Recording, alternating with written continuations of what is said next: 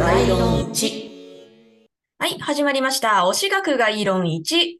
私立総合推し大学文学エンタメ学部准教授のミキンザスカイです。私立総合推し大学文学エンタメ学部専任教授の楓です。よろしくお願いします。よろしくお願いします。えーこの配信は推しについて深い知識を持つ我々二人の教員が毎週皆様に短い講義を行っていきます。えーはい前回の収録の後で楓先生から教えてもらったんですけれども、あの、大人気アニメの銀玉で今度、はい土方が、あの、主人公のバラガキ編っていうのをやるそうで、そうねなん、ですよね。そうそう、楓先生アニメ見ているそうだったんですけど、私のこの新選組講義を聞きながらどうですかね？いや、なんかまあいろいろ答え合わせしたりとか、あ、なるほどうんねとかって思いながら、まあどうしてもあの、はいはいはい人人物名が全然違うじゃないですか。そうだよねあの、本当の人物名はうん土方歳三だけど、銀玉だったら土方藤四郎になってたりとかちょっと。だけ変えるんだよね。そうなんですよね。なくなねんかそこにめちゃくちゃ戸惑ってるんですけどね。うんあの、はい、バラガキ編今度劇場で、ねあの、ちょっとあの、そうそう。また変えてやるらしいので、うんもう見に行バラきますね学編だ。ってさ、ね、私の大好きな佐藤彦五郎とか、あと、てっちゃんね、て、ね、鉄之助も出るっていうことだから、もうみんな。そう、あの、銀玉のバラガキ編の聖地も日野ですから、皆さん日野に行ってください。日野に、ぜひ、みんな行くんだ。ということで、えー今週の担当は、楓先生です。よろしくお願いします。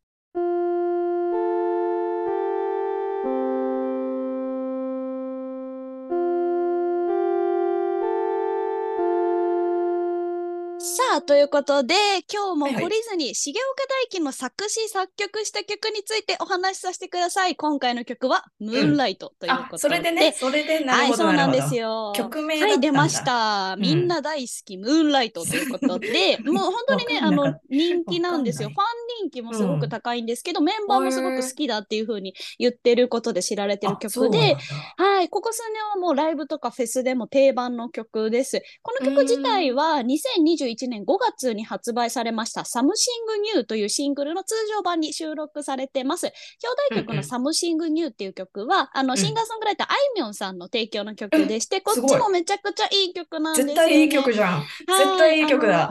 ミュージックビデオでは、旦那みの強すぎるアキトくんが見れるんです。しんどい。ということで、このね、ムーンライトは青春っぽい曲、ウエストの青春とかっていう風によく表現される曲なんですけど、うんうん私はね、この曲すごくおとぎ話みたいな曲だなって思ってるんです。ということで早速曲についてお話しさせてください。はい。はいはい。まず最初、冒頭の歌詞なんですけど、うん手を突っ込めばポケットの中、宇宙行きチケット。で、あのね、ちょっと想像してください。ポケットの中に手突っ込んだら何入ってます？私ってね、あんまりポケットに物入れないタイプなんですよ。基本的に、うん。そう、そうなんですよ。何かポケットに手を入れて、なん。か入ってたら何かなって思ったら、まあ、大したもの入ってなくないですかって思ったんですよ。うん。まあ、例えばさっき言ったコンビニのレシートとか、そうそう、ちょっとした小銭ゴミさっき噛んだガムの包みが、うん。大体そんな感じじゃないですか。でもね、重岡大輝の描く曲は、うん宇宙行きのチケットが入ってるんですよ。ね、わかるこのね、こロマンチックね、な、この差ね、悲しくなってくるね。うんなんかもう100円玉と今から何か楽しいことが起きるぞっていうのが、このワンフレーズで全部わかるんですよ。ことでありたいね。はい、その次ですね。その次の歌詞が、うん縁石に乗り込みっていう歌詞なんですけど、まあ、うん縁石ってね、あの、普通乗り上げるものじゃないですか。うん。はい、はいはい。あるいは単純に乗る、上に乗るとかっていう感じなんですけど、でも、この手前の歌詞で、要はポケットの中から宇宙行きのチケットを手に入れてるんです。だから、乗り込むんですよ。ロケットに。わかりますこの、縁な石がロケット。すごいね。なっていうところで、すごいね。もうこの次一番好きなところなんですけど、うん。ラストのサビ前のところなんですね。うん。あの、真っ昼間の月に種を植えてみたくなったのは、いつか君を襲う夜の底、一輪の光をっていう歌詞なんですけど、これねあののそれまでのサビとかで出てきた、ここだけの話っていうフレーズがあるんです。それの答え合わせがこの歌詞だと私は思ってて、もうそれまでこの歌詞に出てきた君っていう存在は明確には出てこなかったんです。この歌詞でラストのサビ前でようやく初登場するんですよ、君が。ほうほうほうで、うんこの今までのサビで言ってたここだけの話っていうのはきっと君以外には内緒にしてた真っ昼間の月を目指した理由だったんじゃないかなと思って、それって結局じゃあなんでかっていうと、うん種を植えてみたくなったからなんですね。ねじゃあ、なんで種を植えたかったのかっていう、ここ多分一番伝えたいとこなんですよ。重岡大樹が一人で歌ってる場所なんですけど、うん。いつか君を襲う夜の底っていうのが、もうあの、どんな人間にも絶望に沈む夜ってのはあるんですよ。うんそれがもう本当に何回ももうこれっきりだ、これが最後だって思っても、それをいくらでも更新してくるのが結局人生なんですね。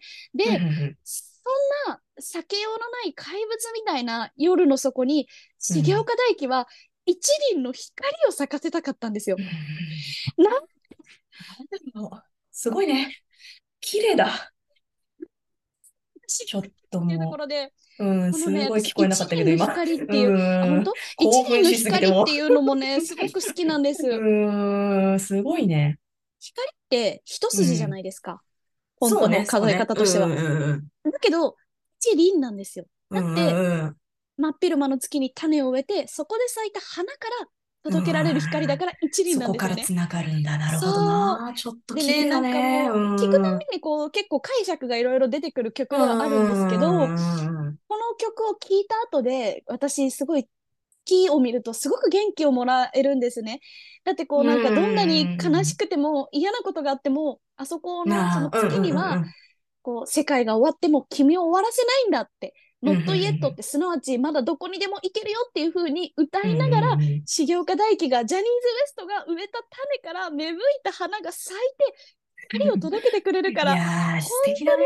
うんなんかね、もうあったかい気持ちになれるんですよ。